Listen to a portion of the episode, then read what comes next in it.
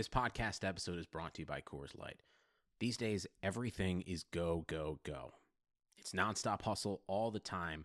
Work, friends, family expect you to be on 24 7. Well, sometimes you just need to reach for a Coors Light because it's made to chill. Coors Light is cold lagered, cold filtered, and cold packaged. It's as crisp and refreshing as the Colorado Rockies. It is literally made to chill. Coors Light is the one I choose when I need to unwind. So when you want to hit reset, reach for the beer that's made to chill.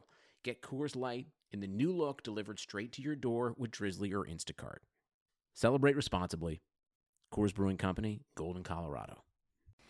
Welcome in for episode three of Beyond Basic. I'm Kayla Anderson, joined by my lovely co host, Gabriella DiGiovanni. And Ella, I wanted to just put this out there, never for anyone else to use. But are you so happy that I didn't introduce you as the intern? Wow. How how kind of you, Kayla. Truly so so kind. There's a little yeah, there's a little backstory behind this. So I'll let Ella explain it Ella in the her intern? words. Yes. Okay, I'm gonna tell my side of the story of this whole intern debacle. So, when I was interning with Kayla at WBNS 10 TV in Columbus, we were covering the Memorial Tournament um, one summer, which Kay was easily the best. Yeah. Jack event. I've covered. Yes, Jack Mhm. Nicklaus's tournament. So awesome. The biggest names in golf. It, it was a great week, but it's a long week. Mhm. Um, really, really early mornings at the memorial, and then really, really late nights. You know, we go back to the station after a full day at the memorial, um, and then kind of get up the next morning and do it all over again. A lot of sunburn, a lot of sweat, but it, it was fun. yes. So we were driving back to the station one afternoon after finishing up at the tournament, and we had taken pictures that day. And I said, "Kayla, can I can I text myself the pictures from your phone?" And she said, "Sure."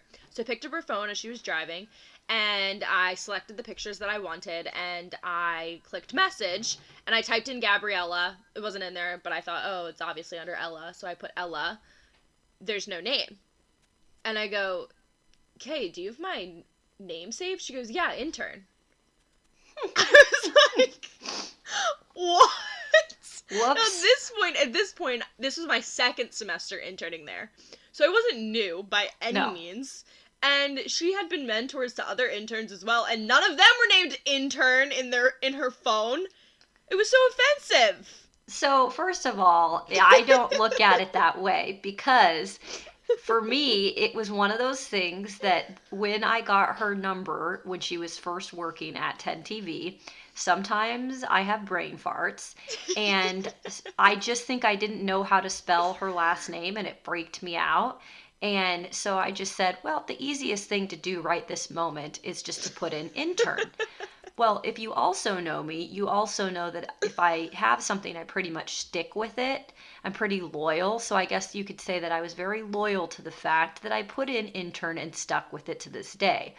But There's no shame in your game. there's no shame in my game. And I love it now because it's the best story to tell. And even when I'm in my car and I'm dialing her up, which we talk like five times a day, I will say, Siri, call intern. And the other day, I actually said, Siri, call Ella, and I didn't know what was going on. And then I realized, oh my goodness, There's no Ella. yeah, there's no Ella. It is, it is permanently intern. It's so embarrassing. I love it though, and you know we'll get into She'll be like at my stories. wedding someday. Yeah. And I'll still be called her intern. You to- you totally will. It's just part of the story now, and uh, we're so excited to share some of these like inside funny stories that we've shared throughout you know the last few years together. But we are really really excited because we have a special guest on today, somebody who I covered at Ohio State and just has made such a difference. I think already at a young age. Yeah, and from my perspective, I had covered him as well, but in an intern role.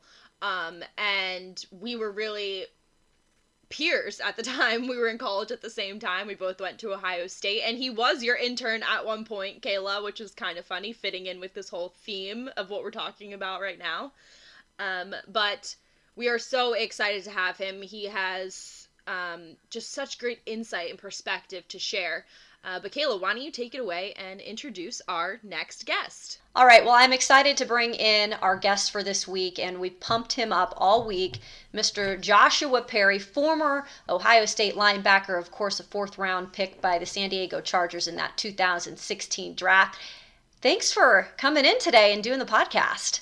Hey, thanks for having me. Glad to be here. We're so excited to have you, Joshua. Obviously, I too am an Ohio State grad, so we have that in common. Nothing better than the Ohio State, of course. Go Bucks. Um, go Bucks. Um, I'm going to take you back to 2014. It was a pretty good year for you. We're going to walk you down memory lane a little bit. You won a national championship, and for you personally, it was a fantastic year for football. You recorded 124 tackles, eight and a half tackles for loss, three sacks, and an interception. Beat Alabama in the first college football playoff and went on to beat Oregon in the national championship. You beat Michigan all four years of your college career. And you even got to visit the White House after that national championship win. Can you explain that season, what that team meant to you, uh, you personally, and kind of as you go on the rest of your life? Always drawing back on that 2014 year. Yeah, it was it was kind of ridiculous looking back, and uh, you know I talk to some of my teammates and I'll talk to media members about it, but um, that was an amazing team that we had, especially that year. Um, you know, throughout my college career, uh, we went 50 and four, so we only had four losses, uh, which is kind of a ridiculous stat there. But uh, just thinking about that that 2014 season, um, you know, the guys from that same class my junior year next year were seniors and uh, some of the guys who left early uh, 12 of us got drafted. And the you know i was the second to last guy from ohio state that year to get drafted and i was a fourth round pick. So the amount of talent was ridiculous but uh, we went through a lot that year. You know we uh, we finished off 2013 with the loss to michigan state and then another loss to clemson. Uh, we started off 2014 with the win on the road at navy and then we come back to the shoe for our home opener and we lose to virginia tech. So that was three out of four um, that we had lost right there. And like I said, we only lost four games the whole time I was in college. So that was a little bit of a precarious spot, but we just had enough character and enough talent to overcome that. And throughout the year, we had our ups and downs. You know, Braxton got hurt in training camp. Uh, JT got hurt against Team Up North. We had a player who committed suicide around that same time. So um, there were our trials, and you know, it was it wasn't the easiest thing ever. But um, I think that that team might go down in history as one of the most talented from Ohio State, Definitely. and it was amazing to be a part of that group of men. You know what's crazy too, Joshua, is I actually came in that September right after I think it was Braxton got hurt. And that was my first time in Columbus and my first year covering you guys. And needless to say, I got to cover a national championship team, which is awesome to say that in my career, I know as you guys as players, it's huge to you but as, mu- as much as you probably wouldn't think this for us to cover a team like that is extremely awesome to us and something that we'll always remember and i just remember how close you guys were because that's where i met you obviously is covering mm-hmm. you at mm-hmm. ohio state talk about the camaraderie of that team and why that was so special yeah, now as a uh, a member of the media myself, I'm starting to realize that teams have personalities, and yep. so um, covering certain aspects becomes more fun than covering others. And I think part of the thing that made that team so fun on the outside looking in, but truly in the locker room, was that we had so many personalities that came together um, that got along so well. And you look at all the you know kind of the funny stories. You got um, uh, Tyvis and Cardale kind yeah. of playing that father son. that was always fun to look at. Um, the slobs up there on the O line, oh, they yeah. kind of had their gosh. own personality. Mm-hmm. And then even in the linebacker room, we might not have been the most um, covered or outspoken group, but we had like we had one of the most unique groups because we had guys coming from the south, we had guys from the city, we had guys from the suburbs, private school, public school, and everybody came together, and it seemed like we were all best friends. And those are guys I still talk to. Um, you know, Curtis Grant, Raekwon McMillan, uh, Joe Burger, Cam Williams, Craig Fada, Dante Booker. I mean, uh, these are guys who are still some of my best friends. And so I think part of the way to overcome adversity on the field is just having a, a certain level of connection and trust with the players around you. Would Absolutely. You, would you feel that in the locker room? Like during this time, did you guys kind of know there was something special brewing? And, and was it different than, than how other years may have felt? Yeah, we, we knew it was different. I mean, the past years, my freshman year, everybody was just trying to get to feel the program. And then my sophomore year, 2013, I feel like there was a level of disconnect, and we were winning a lot of games, but I feel like guys were kind of on islands a little bit in terms mm-hmm. of the connection, but uh, 14 was just amazing. It was different. Guys just wanted to win. Um, 15 was even a little bit different for us. We I think we still had some of that same connection, but then guys, you know, they, they started to realize how good they were, and they had their sights set on uh, personal accomplishments right. a little bit more than even team at times. Mm-hmm. Um, so 14 was kind of just that special mix of a, a great group of talented guys, but a group of guys who were all hungry to get some wins. Well, you were one of those guys that went on to the next level. You were drafted in that 2016 draft. You went to San Diego. For you, though, what was the biggest difference going from a college program that had a lot of success to the pros? Yeah, well, I would say you, you kind of led me into that. So, um, you know, 50 and 4, I, I, I, say it all the time, but you go to the league, and um, every team that I played on was like a four win team. So, um, you know, you can't win them all in the NFL, but it's just amazing how uh, kind of apathetic guys can be at the thought of a loss. And everybody's a competitor, but you you get that realization that you're not going to win every game, and you also get the realization that as long as you make it to Tuesday of game week, you're going to get paid. So um, there's a certain point in the season where you feel like your playoff hopes are gone, and then guys are kind of lost just showing up in the building to get a check. But the other crazy thing about the league, and it really took for me to see it before I truly understood it, was that it is the business of all businesses. You know, college, yeah. you go there, your scholarship check, you get your stipend uh, every two weeks. Uh, you got training tables, so you're fed. You get sweats and clothes, so you know you're taken care of for the most part. And um, you know, I, I wish there was a way that we could get guys a little bit more money in their pocket. But at the end of the day, you know, as long as you're on the team, you're you're going to get your stipend. And they they colleges aren't in the business of cutting guys. Well, you get to the league. I've seen where they brought a guy in on a Tuesday, they signed him to the roster and they cut the same guy on a Thursday. Mm-hmm. And granted, the dude gets paid, but he had to get up, move to a city, stay there for two days, probably looking at apartments, might have brought a wife and a child with him, and now he's got to find somewhere else to work. And just the the ruthlessness and the the cutthroat aspect of the business isn't something you understand until you're actually in it. Is that hard though? Because you were somebody who you went to see the Seahawks then, and then you also went to Indy. So you had a little bit of a taste of what it was like after you got injured uh, with the Chargers. I mean, how, do you get used to that? Yeah, I mean, it, you know, everybody says it's the nature of the business, and it's not something that you like. But um, as as long as you're playing, it's something that you you have to you know put yourself through, and it's tough. You know, you feel bad for some of the guys who might have been um, lower round picks, so you know their signing bonus wasn't as big. They didn't have very many guarantees in their contract, so um, it's hard for them to come across money. You feel bad for guys that have you know two and three children and a wife, or mm-hmm. they might have a dependent brother or mother or father that they have to take care of as well, because that's where you get into a lot of sticky situations. You know, it's not as simple as getting up and moving one person. A lot of times there are different right. layers, and you know, family needs make it hard to to chase the dream sometimes. Now, like Kayla said, obviously, following the Chargers, you had two stints, one with the Colts, one with the Seahawks.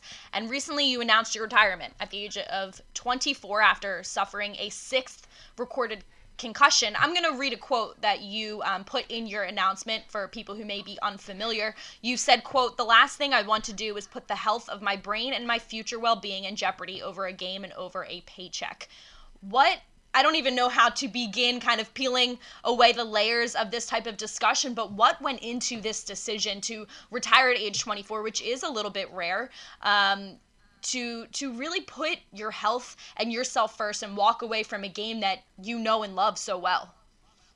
Yeah, and you see guys come back all the time. We've we've seen some injury prone players be able to kind of salvage their career and make the most of it, but when that happens, it's generally a guy who's dealt with shoulders or knees or whatever the case is, and you can go into a doctor's office and um, they'll cut you apart and they'll they'll sew you back up and everything's good. But when you're dealing with uh, traumatic brain injury, you know you only get so many before they can't do very much about it. Mm-hmm. And um, you know the the research out there uh, lends itself to um, the fact that traumatic brain injuries may not affect you as much right now, but down the line, that's where they become problematic. And so, um, not being able to anticipate what my health situation might be you know, like when you when you tear up your knee, they're going to tell you you're going to have arthritis at 35. Sure. You know, I had a shoulder injury back in eighth grade, and they said that um, through my 20s I was going to experience problems. I was going to be um, arthritic, and I've experienced those, and so that's a known risk. But when they tell you um, your brain's probably going to be okay. That's where you kind of have to question. Mm-hmm. So um, just from that aspect, but the other thing too, and I think this is a credit to my upbringing. I think it's a credit to the school that I went to, is the fact that I never felt like football was my only meal ticket. Okay. I felt like I could hang up my cleats and retire and be able to go out into the real world and you know pick up a job where I could sustain the lifestyle I want to live without having to worry too much. And so it made it easy for me um, to from that aspect, knowing that I was going to be able to kind of you know guide my own career and future to say that all right it's time to think about moving on to the next step. I mean and if anybody who knows you they're gonna know like you said i felt comfortable enough hanging up my cleats because i knew that i could do something else.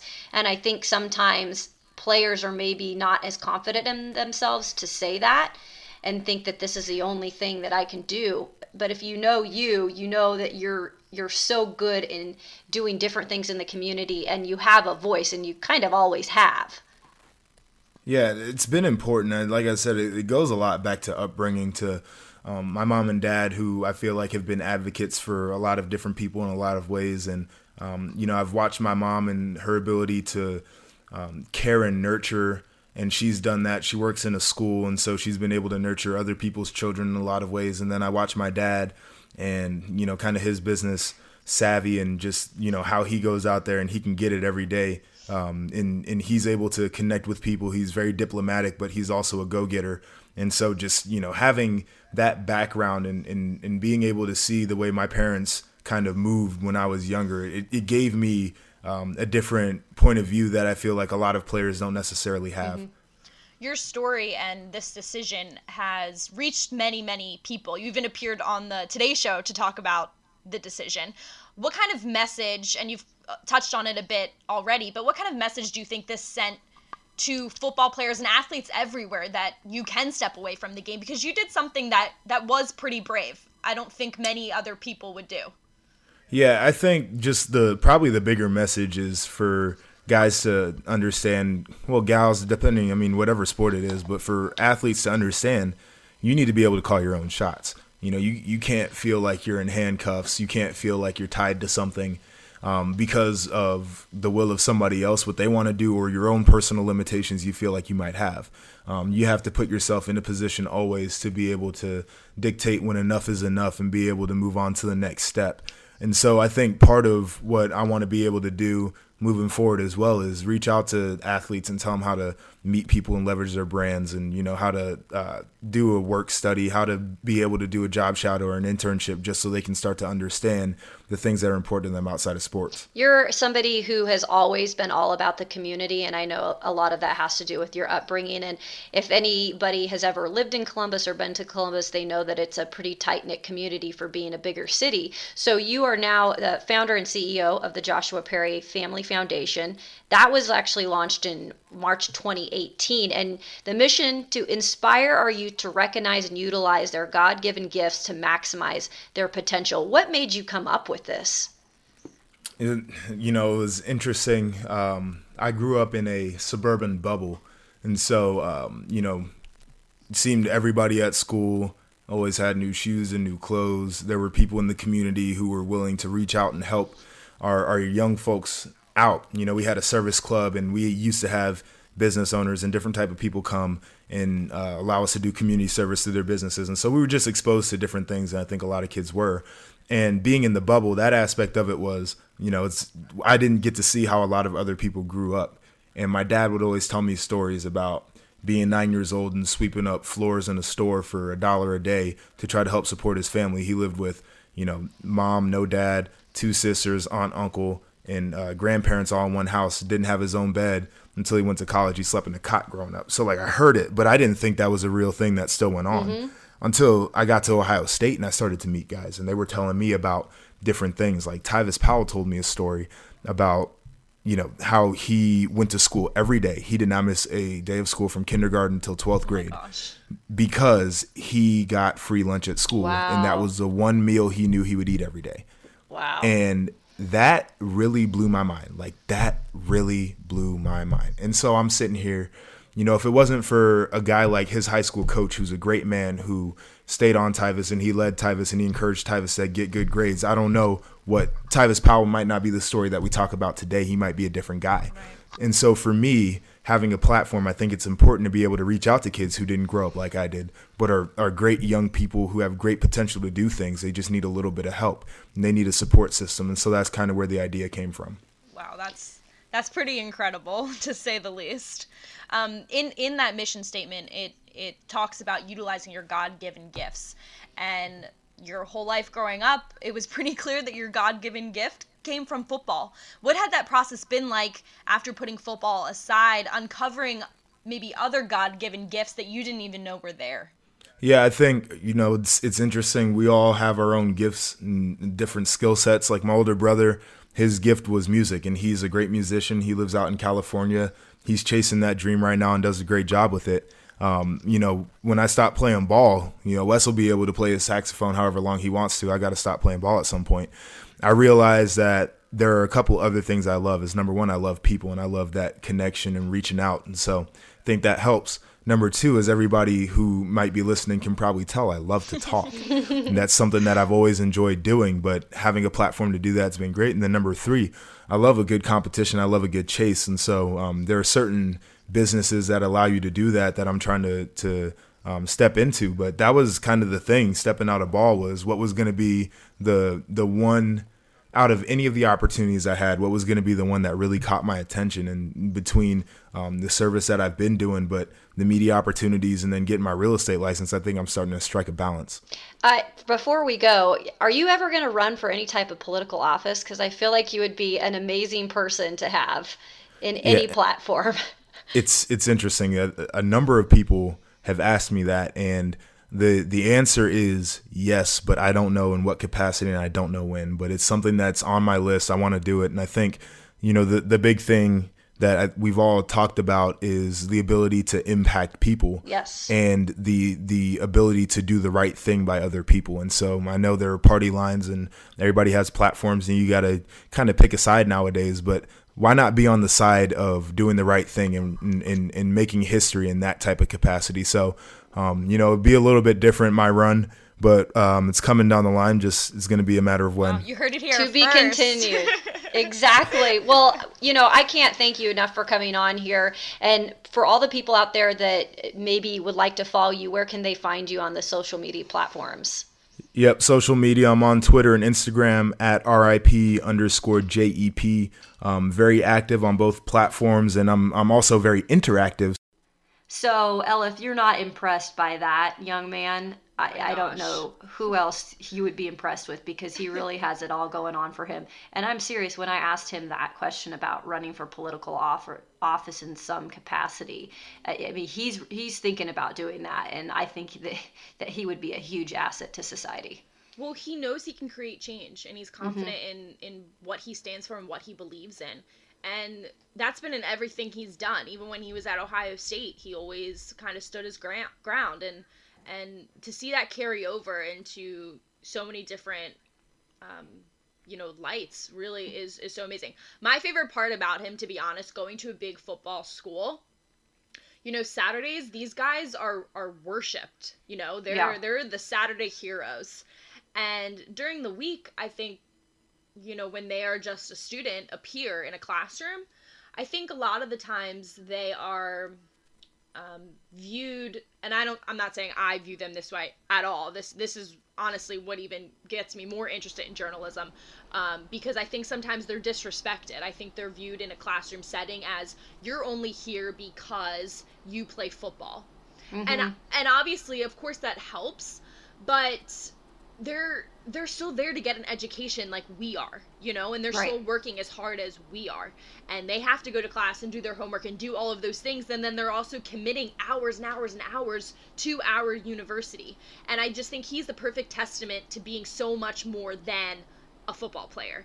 And and yeah. he really shows that he used his education and his time at Ohio State to further him the rest of his life, not just in football, because I think guys like him are so misunderstood. I've, I've seen it going to a school like that, and and he just he just completely you know doesn't stick to the status quo. I guess you could say. Yeah, and whether you agree with him or disagree with him, I think the overall thought is that you have to respect him mm-hmm. because he's one of those people that he's not just going to say something to say something. He's going to say something to start up a conversation and he wants both sides to discuss it. So I just would say look for very big things from this guy. And I know that he was talking about he's actually going to start up his own podcast. So I know I'll be subscribing to that as definitely, soon as that comes definitely. out. Definitely. That would be some good stuff to share.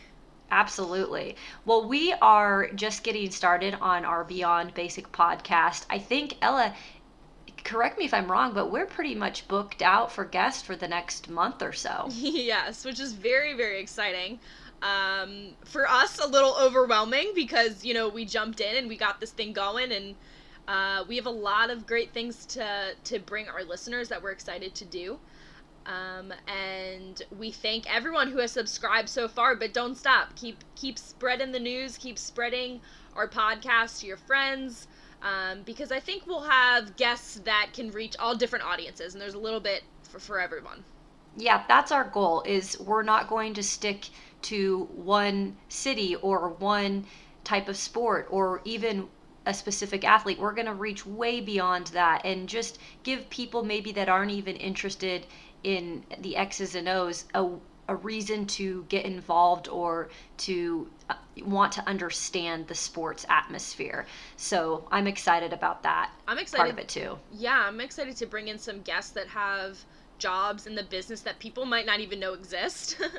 um, sure. Because I think, you know, if you're not in it or if you're not living it, you see these things happening but don't realize there's people behind those things that make it happen. So I'm really excited to bring those perspectives into this conversation as well. Absolutely. And I just wanted to wish everybody a happy Thanksgiving. I am actually home with my family this week, so this is the first time in four years I'm able to see a lot of friends and my ha- my whole family's together back in my hometown. So this is really exciting, and I know that you're back with your family. So I wish you a very happy Thanksgiving. Thanks, Kayla. Yeah, it feels good to be back in Philadelphia. We've been hit with some snow before I got here. Yeah, uh, but feels good. Feels good to be home with everybody and I hope everybody is spending their holiday with people they love. Well, we appreciate your guys' support out there and make sure to join us next week for a fresh episode four of Beyond Basic. Please subscribe, leave us a review, and don't forget to follow us on Instagram and Twitter at Beyond Basic Pod.